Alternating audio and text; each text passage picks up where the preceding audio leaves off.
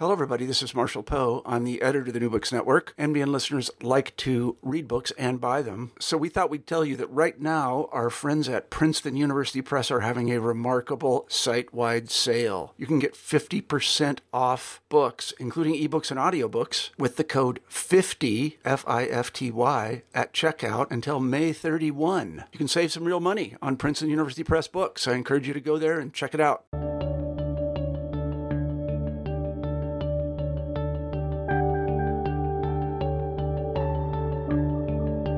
Hello and welcome back to New Books in History, the channel of the New Books Network. I'm your host, Zeb Larson, and I'm here today to speak with Dr. Megan Black about her book, The Global Interior: Mineral Frontiers and American Power.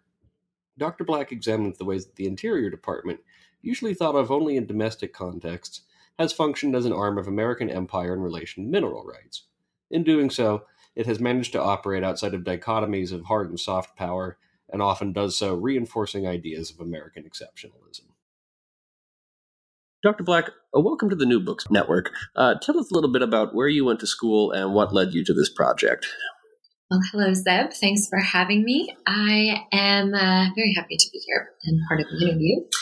I went to George Washington University for my PhD program, and I'm from Nebraska originally. So I feel like I've been on a trajectory where I keep moving east, even though some of the topics that I am interested in, as you've noted in your own sort of comments to me, are oriented more towards the American West. So I was curious about issues related to my home state and region, and the way that sort of legacies of settler colonialism seemed to be very alive at the point at which I was going to university, and I was growing more aware of that through my course of study at the University of Nebraska.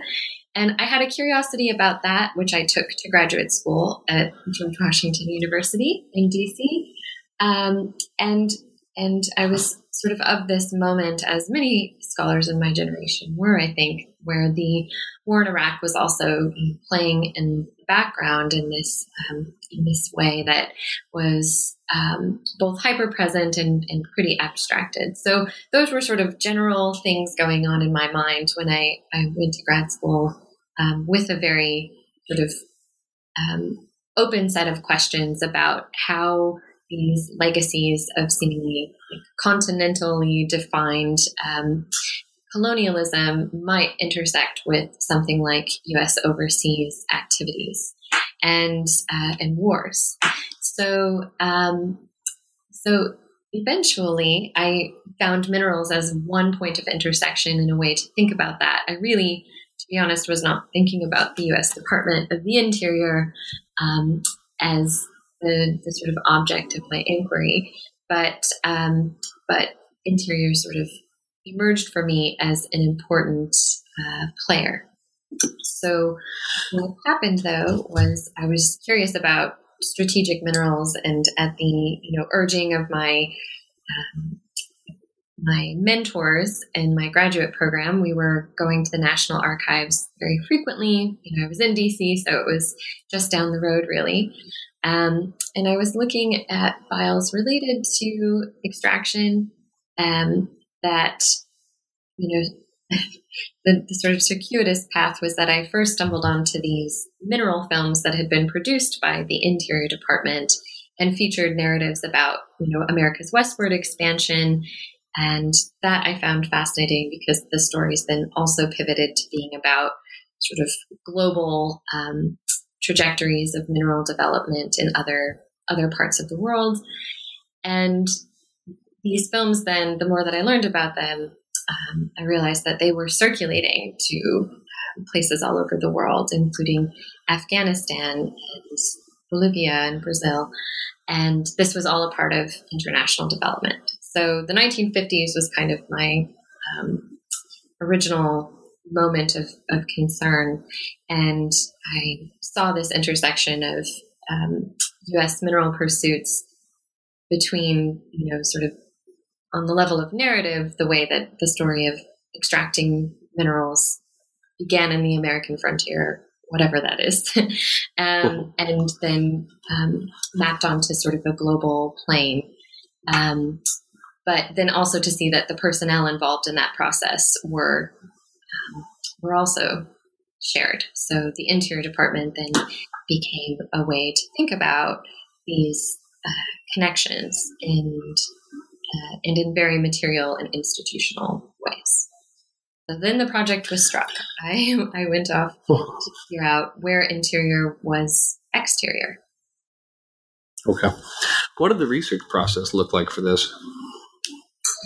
The research process was wide-ranging, and I would say responsive to new moments of crisis and opportunity around the department's expertise. So I initially was thinking about international development as the starting point of when interior personnel were making claims to their expertise in things like resource extraction being a justification for going into the world as the starting point. But over time, I realized that I wanted to consider that as just one of many moments where the department perceived a threshold and passed that threshold. So when I started writing in the 1950s, the next kinds of horizons that presented themselves were not obviously territorial in some ways, so things like the continental shelf or outer space as an arena of activity, or this sort of resurgence of interest in American Indian reservations in the continental West as places where interior was redirecting its capacities in resource extraction. And eventually, I pushed that back further to consider the moment in the 1930s when interior officially took on the mantle leading the Division of Territories and Island Possessions as another moment of sort of a further expansion overseas, which it turned out once I had written that chapter, like, well, actually that began earlier, but in less formalized ways with the 1898 moment. And by the point at which I was, finalizing the sort of thoughts of how I would transition the dissertation to the book, I was thinking about the actual origins of the department as being integral to this story, which pushed me to consider the 19th century in sort of a big picture way. So this is to say that the research process was not straightforward in terms of periodization. I tried to just pay attention to what the annual reports were telling me about the new trajectories that interior was taking on, and then thinking about, well, what repository of memoranda and reports and other correspondence related to these developments is available? So I got into Interior Department files, yes, and focusing in on things like the Geological Survey and Bureau of Mines or Office of the Territories. But then I also would look at files related to international development and the space race and secretaries of the interior as well. So, so that is what the archival base ended up being, and it was a U.S.-based archive, but it was also approaching that archive in very different ways and reading not for sort of domestic activities. I'm doing air quotes that you can't see right now in my interview, but the domestic activities of the department that had been pretty well documented across subfields, including environmental history, Native American history, political history, and in trying to let the moments of its sort of foreign investments really come into focus. And so that is how I approached these moments of expanded jurisdiction and expanded sort of claims to authority to operate in a new sphere or arena of activity. So let's start with your first chapter, which really focuses sort of on interior at this sort of hinge moment as its identity is sort of in crisis, as the identity of the United States shifts to a certain extent. What are you looking at in your first chapter?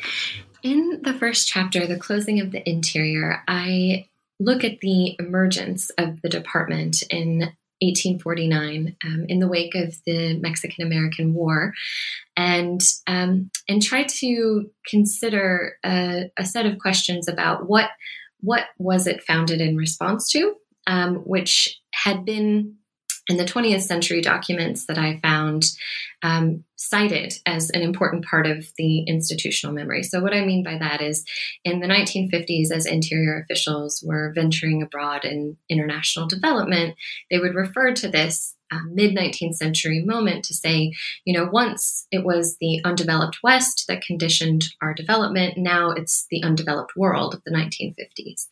And they cited that history with what they called the frontier as a justification for their further extension into new arenas. So in this 19th century context, I was trying to consider some of the potential truth in those kinds of memories with a recognition that memory is fuzzy and is by no means going to map onto what the archives produce. And I drew heavily also on secondary source scholarship for reconstructing this narrative of interior history. It's a massive, sprawling entity, much like federal government was increasingly becoming over the 19th century. And what I found is that the congressional debates that emerged after the added expanse of territory and population and resources attached to it with the war, which was about 1.2 million square miles of added concern, the officials or the legislators saw a real need to reshuffle the sort of apparatus for managing different parts of that. Now, this is to say that the Interior Department did not emerge out of nothing, but rather was a sort of reassembling of functions that had been widely dispersed across the Treasury Department, for example, or the War Department.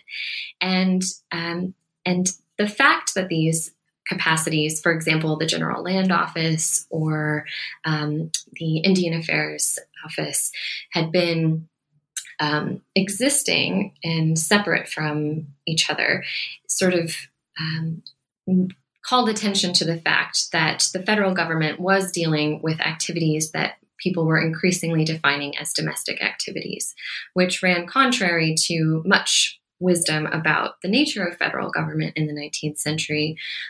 Federal government was much more associated with the foreign and with sort of a trust instilled on states to tend to domestic affairs.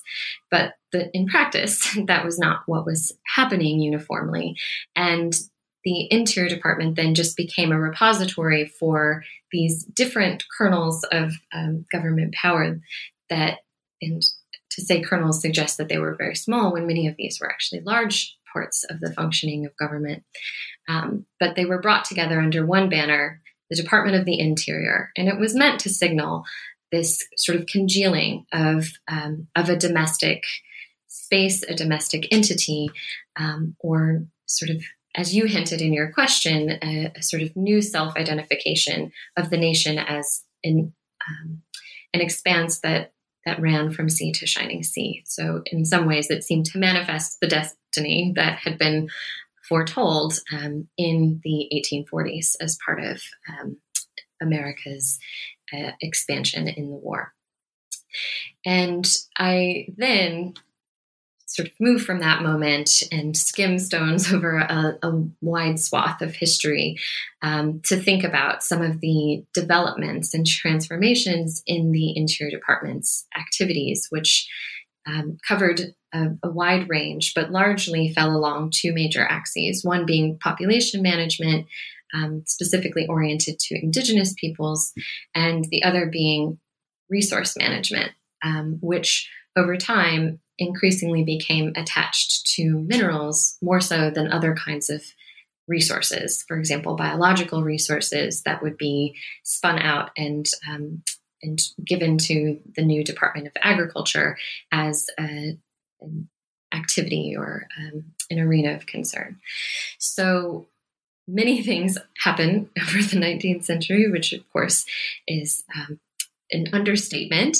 But what I try to focus on in the way that Interior responds to transformations in this same time period is the idea that this part of the American government that had been called forth to manage and oversee the process of incorporating territory seemed to reach a perceived problem with the claims made at the end of the 19th century that the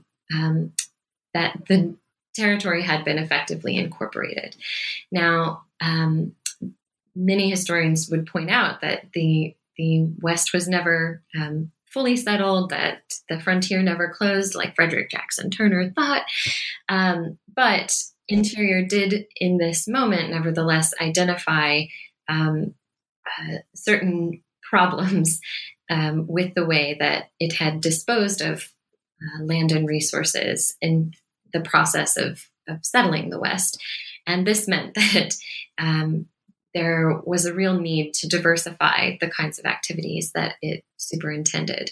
Now, conservation is one of those key sort of adaptations that departmental leaders made in the face of critics like Gifford Pinchot, who's a pretty well-known person in this history as the leader of the Forest Service, and a conservationist that was deeply critical of Interior's practices. And so in and through this kind of set of debates, the Interior Department really ceded important terrain to the Department of Agriculture over things like the forests, again being left with mineral resources and water resources as part of its jurisdiction. And also finding ways that its skill set tied to expansion, westward expansion, was needed in the new imperial context, the overseas imperial context, in which the United States pursued territorial holdings in the Pacific and Caribbean. So at this same kind of moment, Interior geologists and other bureaucrats are venturing into the Philippines and Puerto Rico and Cuba to conduct mineral surveys, much as they had across the continental West. So that is one moment that suggests that the Interior Department was not going to close, was not going to be closed, even though there were pressures to do that, right? It would continue to have usefulness, but it would require a kind of responsiveness to different national needs. And that is something that has helped me to understand why and how a seemingly insular arm of the government would also be oriented so consistently to these new thresholds of American power. Which it encounters in your second and third chapters. The second one is interesting. I mean, it runs through some of those familiar sort of imperial sites one would expect in this period: Philippines, Cuba, but Alaska is also a really prominent player, which of course makes sense because Alaska has this tremendous mining history. You bring up Kennecott. How are they casting themselves now that they have this new area of oversight that's sort of safeguarding Interior as a bureaucratic institution? Right. Well, the ascent to a lead role in the Division of Territories and Island Possessions in the New Deal provides many opportunities for the department. And it's something that I definitely understand as being connected to the distinct charisma of Harold Dickies as an official as well. Someone who sort of bombastically presumed that the Interior Department, in the wake of the Teapot Dome scandal, which had really delegitimized its ability to benevolently superintend national resources like the naval oil deposits in Wyoming. And in fact, Interior had so much to contribute to the national well-being. Territories allowed an arena of jurisdiction that was sort of informally in place. So as mentioned, since 1898, Interior had an important presence, one that I don't go into but gesture to in the book. And with this 1930s moment, Interior takes over from the Navy and Army, which had been effectively running the show. And the way that I make sense of this, and that the sources seem to make sense of this, is to show a real need on behalf of the American government to portray their form of imperialism in a very benevolent light.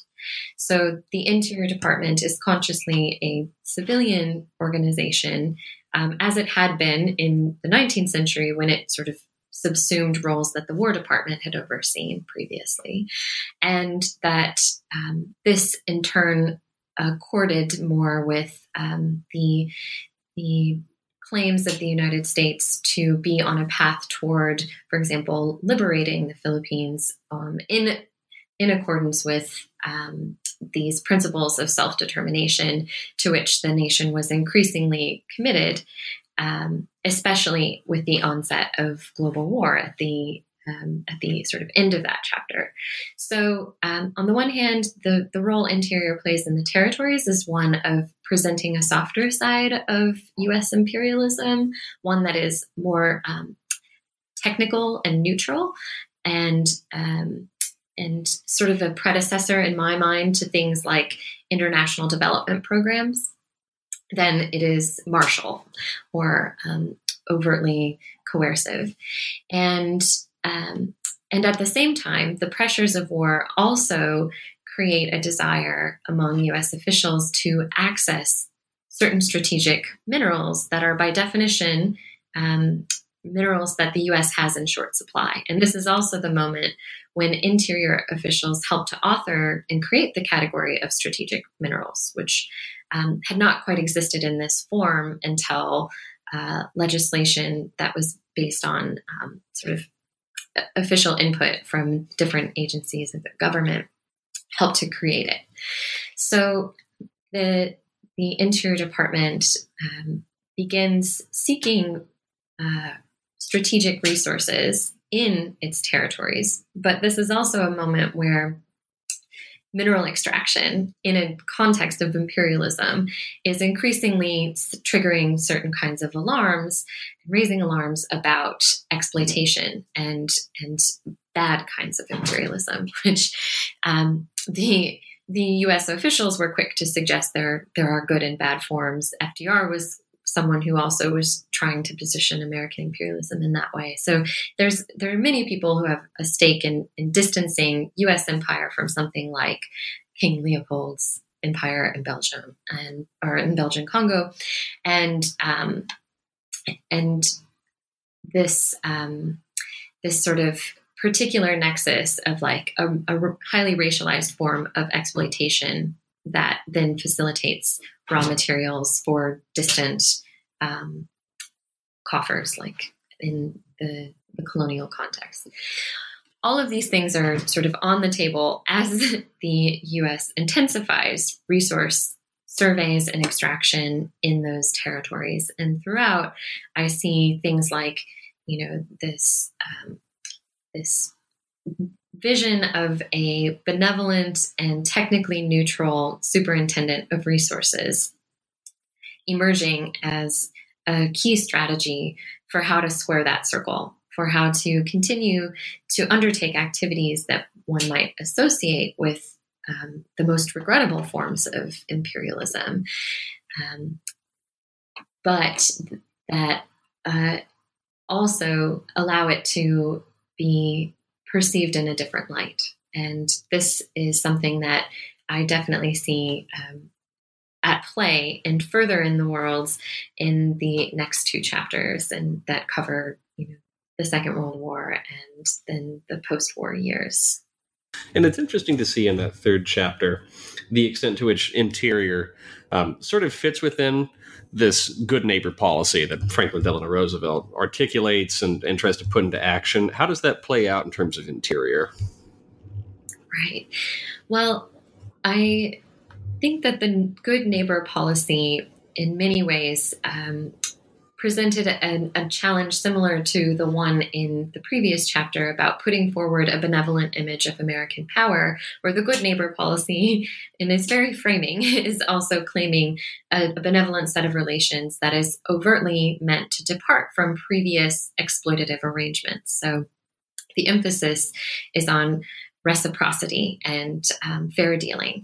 And within that, there is an unavoidable history of resource extraction at stake, because in the prior Spanish colonial context and in more recent sort of corporate-led extractive endeavors in Latin America, there were highly unequal arrangements that in turn galvanized labor movements and sorts of challenges that the good neighbor policy is responding to, among other, reconfigurations of global order in that moment. So as the sort of threat of war increases over the course of the 1930s, geologists are among those concerned about the potential of war. And the chapter looks at this Pan-American Scientific Congress that happened in 1941 and brought together some of those concerned geologists who expressed a real desire to think in hemispheric terms about resources. So rather than there being U.S. resources and Mexican resources or any kind of national configuration, we should think of these as a collective set of resources that are necessary for mounting a defense against Nazi Germany and other, potential threats. So once again, there is a desire to extract resources that are associated with imperialism, but to do it in a way that seems to preserve warm, neighborly relations in the hemisphere. And cooperative mineral programs become the sort of mechanism by which that can happen. So the Interior Department enlists geologists who would in turn work under State Department-run programs of exchange, like knowledge exchange, and share their experts with different Latin American republics. And in the process, these geologists and mineral experts are creating a sort of knowledge base about what minerals exist in these resource-rich countries.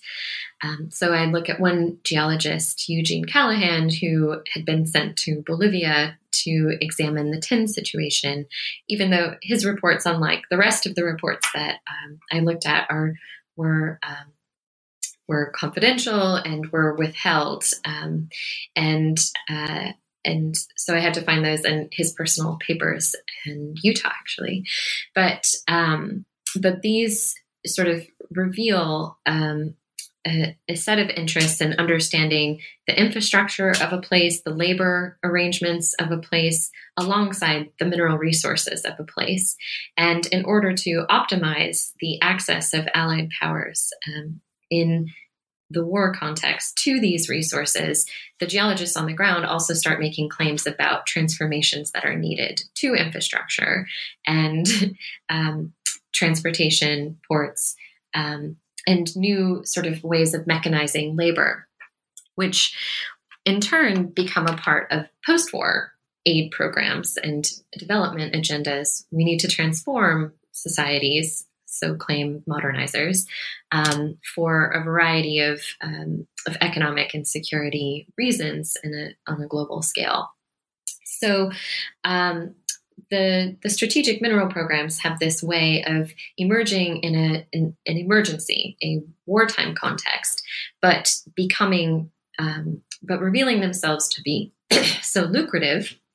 And I try to show the kinds of spikes in the production of different commodities like mica or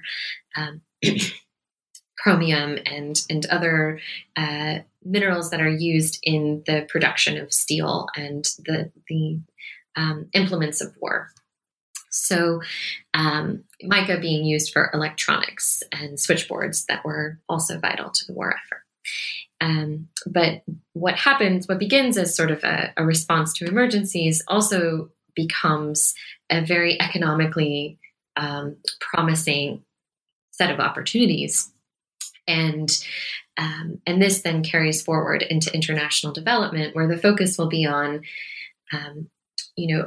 opening up lines in foreign nations to strategic minerals, but also in creating conditions favorable to capitalism as part of a sort of a post-war era that is as wrapped up with concerns about economic prosperity as it is national security in a Cold War context.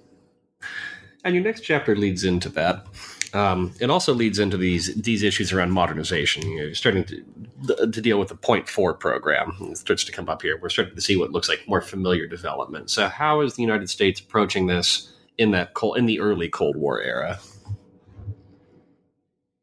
In the early Cold War, the United States has been asking a set of questions about its own moral leadership, which is an important framing for how they then go about acquiring strategic minerals through international development. The strategic mineral needs are also being perceived to be rather great in this moment because of reports that are emerging from the Interior Department and from other ad hoc agencies like the President's Materials Policy Commission or the Paley Commission, which brought together a set of industrialists to sort of assess the big picture mineral situation in the United States. But that came out in 1952. There are predecessor reports that all kind of point to this idea that the United States is on course to run out of vital minerals. And there is a real concern about resource scarcity. Now, whether these are perceptions, and I want to emphasize and underline that the projections that were drawn up by these experts were far from being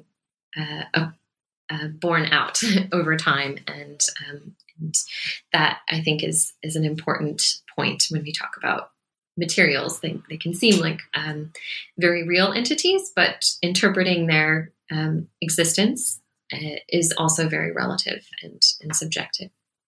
So this is not something that was apparent in the moment, and many Americans expressed concerns about the sort of access to resources in relation to an increasing set of hostilities with the Soviet Union in the Cold War. Now, as part of other foreign aid programs, like the Marshall Plan, U.S. officials and interior officials had debated whether it was a morally acceptable thing to expect in return for those funds that the United States provided for post-war recovery, whether access to minerals would be something that could be wrapped up in those programs. And in that instance, they tellingly decided it was not morally acceptable to do that because it would resound of manipulation. However, in the ensuing years, officials' tunes changed, or rather a different set of officials did not express the same concerns about enfolding into the Point Four program that developed from Harry Truman's 1949 inaugural address, that mineral programs would be ideally situated and nestled under that set of programs that targeted not Europe or other former or Japan, but instead nations across the Third World. And so this willingness to pursue strategic minerals through international development was attached to the idea that they helped to, that international development would actually help to legitimize these strategic mineral efforts. So Henry Bennett, who is the original directors of the Point Four program, wrote to other officials interested in this topic to say that, you know, I actually think Point Four would be an excellent arena in which to get strategic minerals, and it would allow it to happen in ways that would be less offensive to foreign nations, or they might be more willing collaborators in the process. So this sort of connection between the technical assistance programs and these mineral objectives is one that, in the eyes of officials, helped to smooth the process overall. And I think that that's something I was really struck by, that interior officials who took on posts in Afghanistan or Iran or Mexico or Brazil were, on some level, granted access along with the U.S. funds that had been accepted as part of the Point Four agreements by the governments of these nations, and that they could, you know, hop in their jeeps or get on the burros with their teams and move across the country to survey for resources, and we're in a position to make recommendations for how to modernize equipment, and that these activities were sort of framed in such a way, in the lens of technical neutrality, that allowed them to unfold, even as there were growing critiques that the presence of outsiders in foreign nations resonated with exploitation. So one example is the case in Iran, where interior officials are actively involved in international development, and they are collaborating with Mohammad Mossadegh on programs that seem to have nothing to do with minerals. So like locusts and certain like livestock and animal husbandry programs, which are also very much associated and are more generally associated with international development, but that the leader was sort of appropriately concerned about the interests of U.S. officials in developing oil in the wake of the nationalization and the sort of protest of the Anglo-American sort of influence in the Iranian petroleum industry. Yet after the coup in 1953, programs for resource extraction are actually growing, and the interior official in charge of the Point Four program, a guy named William Warren, claimed that he was a central figure in reorganizing the petroleum industry, what would become British Petroleum there.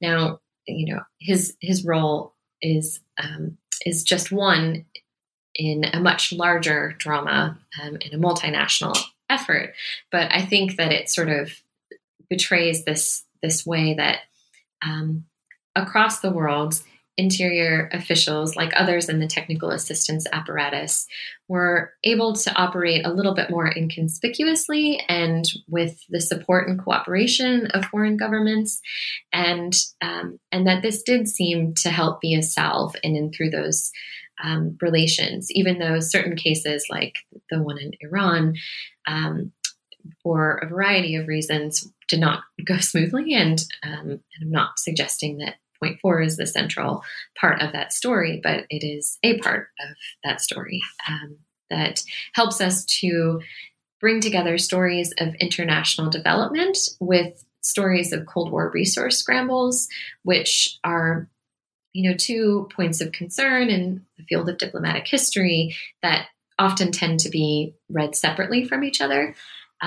But I do think there are situations where it's important to think about their intersection and what we might perceive as a contradictory intersection, precisely because the Technical Cooperation Administration itself had outlined certain criteria for Point Four programs, and mineral programs increasingly were understood to not conform to those criteria, in the sense that mineral programs did not prove to yield long-term benefit for the nations that accepted funds for mineral development for a variety of reasons, especially those stemming from the capital-intensive nature of the undertaking and the constant need to turn to outside investors to spur on those industries, which then created a cycle of asymmetrical operations. Even so, even with this acknowledgement from the TCA that these programs weren't helping, and from interior officials that they weren't helping long-term sort of self-help in keeping with international development, the officials concluded that the strategic value in relation to the Cold War was such that they should continue. And there we see a real point of connection between these two important stories of American power in the post-war era. Now, your next chapter has to do with the continental shelf and ocean specifically. What's the significance of the continental shelf to interior?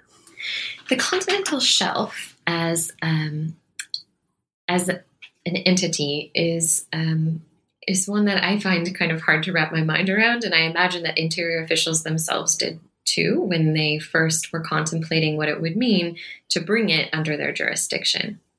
But the continental shelf is like this moving target and constantly shifting in terms of its shape and the boundaries that are drawn around it. But it represents the submerged lands off the coasts of the continental or territorial United States that in 1945 and 1946, the United States laid explicit claim to.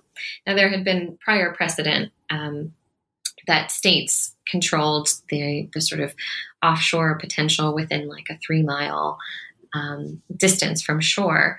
And there had already been submerged drilling activities, for example, but obviously also issues related to fishing and commerce. But Harold Dickies, as Secretary of the Interior, he's leaving at this point in 1945, had been pretty fixated on trying to bring the continental shelf explicitly into the United States authority, and in a larger way, so that resources like oil could be extracted from it. Now, Dickies was thinking about this during the Second World War. There were many things going on, so it was hard to sort of move forward on that. But it had seemed pretty straightforward to leaders like Franklin D. Roosevelt that this was a good idea, even though Harry Truman would be the one to sign the formal proclamation that would bring it under U.S. jurisdiction. And the continental shelf then allowed agencies within Interior, like the Geological Survey, the Bureau of Mines, the Bureau of Land Management, which had come to subsume the activities at the General Land Office, to continue activities that they had done for a long time, which was to say parceling land, surveying land, and finding ways to utilize land. And the trick was that it was now just underwater. And this opened up a set of opportunities that would continue to link the Interior Department and private industry. And I should also say that Harold Dickies, at the moment that this was claimed, was clear that he viewed this as one of the nation's significant expansions. But it's one that audiences then and critics since have sort of struggled to conceive of as an extension of U.S. power, as an expansion, precisely because it's an unpeopled one, or seemingly unpeopled. And the story that I pick up on is sort of how the shelf sort of lies awaiting use, as interior officials like to think of it, as an untapped resource that becomes more fully realized in the 1960s for a variety of reasons. And these actually are not separate from what happened in the previous chapters of the book, which is to say that as U.S. officials continue to face friction and many cases an intensification of resistance among third world leaders about the ability to extract resources from those nations. There is a greater desire to consider resources, quote, closer to home. And the continental shelf is considered now to be part of the home, the enlarged home. And it becomes an object of increasing attention, so that from 1961 to 1967, the drilling on the shelf, it increases dramatically. And the chapter also is trying to think about those connections then through the figure of Stuart Udall, who, as the sort of charismatic Secretary of the Interior under President John F. Kennedy and later President Lyndon B. Johnson, would have an increasingly global role that would sort of culminate in his participation in the leasing of the offshore shelf. So the lands that would then be drilled by corporations, and this is something that culminated in 1969 in the Santa Barbara oil spill. But Udall is someone who, as I show, was counterintuitively perhaps in places like Latin America and the Middle East, and seeing sort of changing dynamics in those places that convinced him of the importance of looking at the shelf. So, for example, I detail this this trip that Udall made to Saudi Arabia in 1967, and how he observed that that conditions were deteriorating, and he reported this back to Lyndon B. Johnson and Secretary of State Dean Rusk as the sort of local resistance to the operations of oil companies like Aramco were making it more difficult to feel assured of U.S. access to Saudi Arabian oil. And this is in the sort of tense moments before the Arab-Israeli War. So Udall comes back from this trip where he had, chatted with King Faisal and had toured Aramco oil operations and U.S. Geological Survey offices in the region, and expressed renewed commitment to harnessing the oil potential of the continental shelf. So I try to trace those connections, and also to think about how one thread we haven't talked so much about the book, but which I think is particularly important, is the way that nature and ideas about the environment consistently helped to justify the further projection of American power, and certainly the further dissemination of interior officials into the world. So the claim that, natural resources know no boundaries, therefore the experts that tend to natural resources should also know no boundaries, which is to say they should also cross borders to tend to them, is one that had developed in the international development context. And by the point at which the resources beneath the oceans are being tapped, there is an even more ecological kind of repertoire that's trying to make claims about resources not belonging strictly to one nation, but being a sort of a part of a global commons. And that sort of helps to justify these circuits that someone like Stuart Udall is going on, but also became wrapped up in a set of questions about developing not just the continental shelf that clearly belonged to the United States, but the deep ocean floor, which is like outer space, meant to be an international zone that belongs to everyone, that shouldn't be monopolized by any one nation.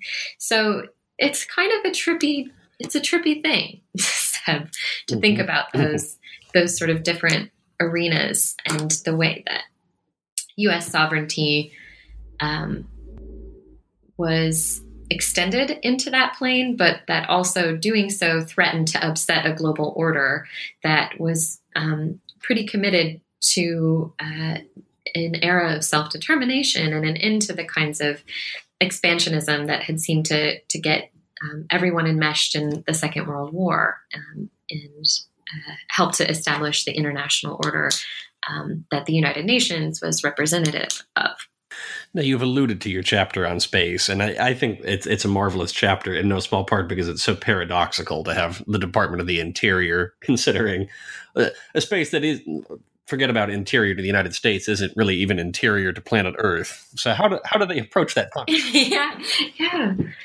Oh, my. Well, I think that is an excellent question, and certainly that paradox is one that really frustrated me and challenged me in the course of my research and writing. On some level, the Interior Department continued to see opportunities in claiming to be able to marshal a certain expertise related to natural resources that could be applied in a new context. And Stuart Udall, once again, is central to this story, but so too is his Geological Survey director, a guy named William Pecora, who incidentally had spearheaded the Latin American cooperative programs in the decades before and had seen how Interior could enter into these other zones and offer the technical assistance while also preserving American access to those resources. So the journey into space on some level presented the Interior Department with a sense of another symbolic frontier that reminded many of previous frontiers. And Stuart Udall would make reference to this longer history of the Interior Department's role in leading the charge into new arenas of activity. He uses the metaphor of climbing a mountain as one example of how we might think of utilizing this new arena. But I should say that initially the set of ideas about outer space and Interior's involvement therein were attached to identifying resources in outer space. So Interior geologists were helping NASA in anticipating what the lunar environment would be like so that astronauts could land on the moon. And they were asking questions about what does the moon have, and how could we make use of it? So the Interior Department's Bureau of Mines set about investigating lunar mining techniques that did not appear to get very far and on some level served more as a public relations nugget as the space bureaucracy, as NASA continued to face budgetary questions about how they were justifying their $5 billion allocation in their pursuit of seemingly abstract goals, like landing a man on the moon. How would that in turn benefit the national economy? Well, Interior and mineral resources more broadly were receiving. So I should say the Interior Department and other U.S. officials saw in mineral resources a way to respond to that question. Well, space, we don't know everything about it, but it surely has a lot of minerals, a lot of mineral bodies. And so there were sort of loose estimates about how that might translate to benefit on Earth. The fact of that sort of set of investments was that it didn't so much generate a great deal of interest or attention in celestial resources or extraterrestrial resources as it did create a set of excitements about the vantage point of outer space and how it could be harnessed and redirected towards the Earth and intensify American capacities to see the Earth and its mineral potential in particular. So this is the story behind the Landsat satellite, which still operates today, and was the sort of brainchild of geologists in NASA, but was quickly also taken up as a sort of show pony for the Interior Department, as Stuart Udall and his director of the Geological Survey, William Pecora, adopted the satellite as a technology that could be used in mineral development, and especially mineral development across borders. As geologists in places like Minas Gerais and Brazil were calling for technologies that could help prospect resources in remote areas and areas that infrastructure had not yet allowed technicians on the ground to access. So the journey into space has this odd boomerang effect of intensifying U.S. capacities to identify and extract resources on the planet. And this is something that quickly was linked to the international development apparatus, so that U.S. geologists are then helping foreign nations receiving aid from the United States in using the satellite images that were freely available for a small fee to direct resource development. And this is the story about, or the story behind the identification of oil reserves in Sudan, in the sense that Chevron purchased Landsat images that helped them to identify a reserve of oil that would attract much attention and would be imagined as a potential solution to the energy crises of the 1970s. So the satellite became this kind of canvas onto which certain fantasies were projected, so that the United States could find sources of oil not in OPEC nations, and that doing so would also mean that the United States could conserve valuable resources at home while having decidedly not conservationist approaches to land and resources overseas, which is a moment where the ongoing environmentalist rhetoric of the department and the claims of Stuart Udall and others that the satellite would work to allow for natural resource planning, yes, but also environmental stewardship, a vision of the earth as a holistic unit that could be applied to protect the planet and take care of it. And of course, this is also the moment of Earthrise and a growing sort of environmental movement that is invested in precisely that kind of global vision for the benefit of all. So the chapter covers a lot of ground, both earthly and otherwise.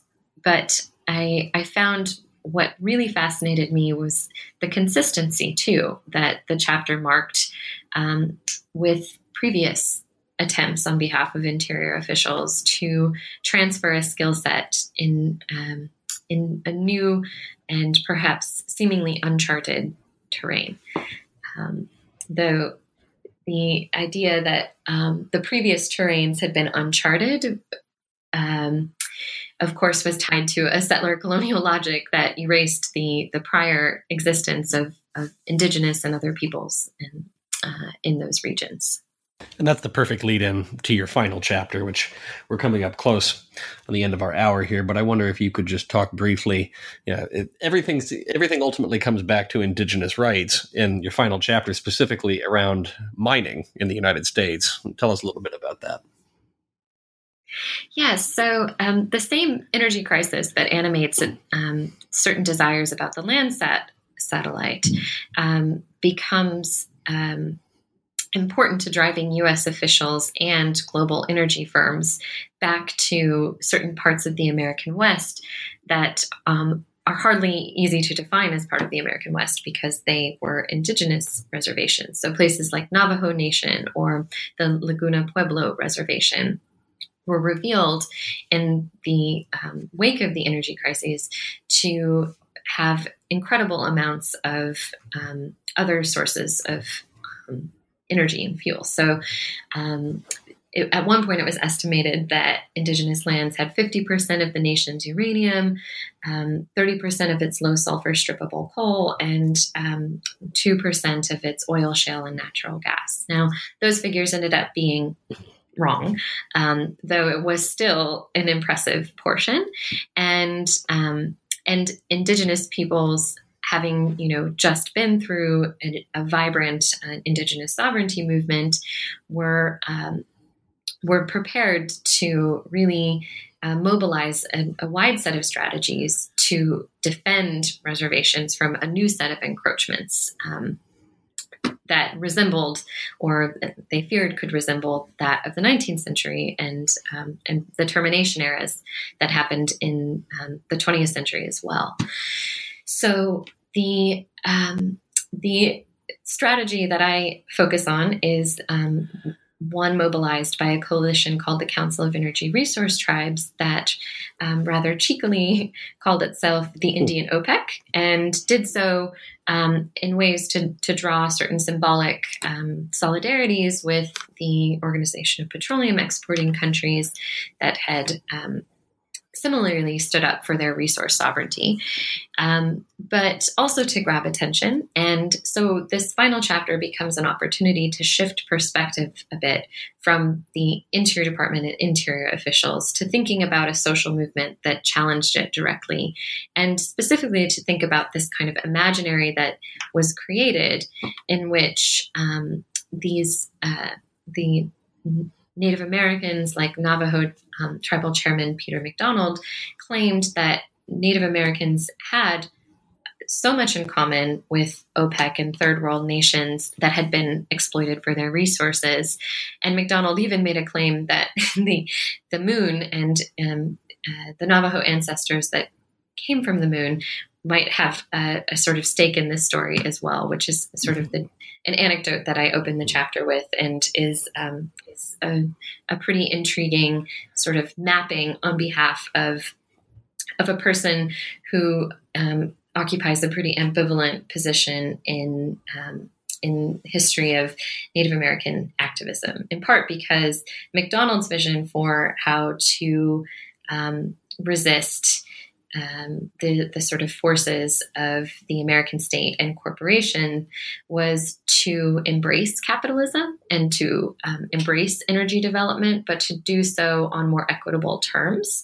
Now, this was and remained controversial because some in the indigenous communities were calling for a very different set of tactics, including a preservation of traditional ways, whether livestock raising or other kinds of economic activity that would be bound up with the same land that was being proposed as a coal mine or a uranium mine.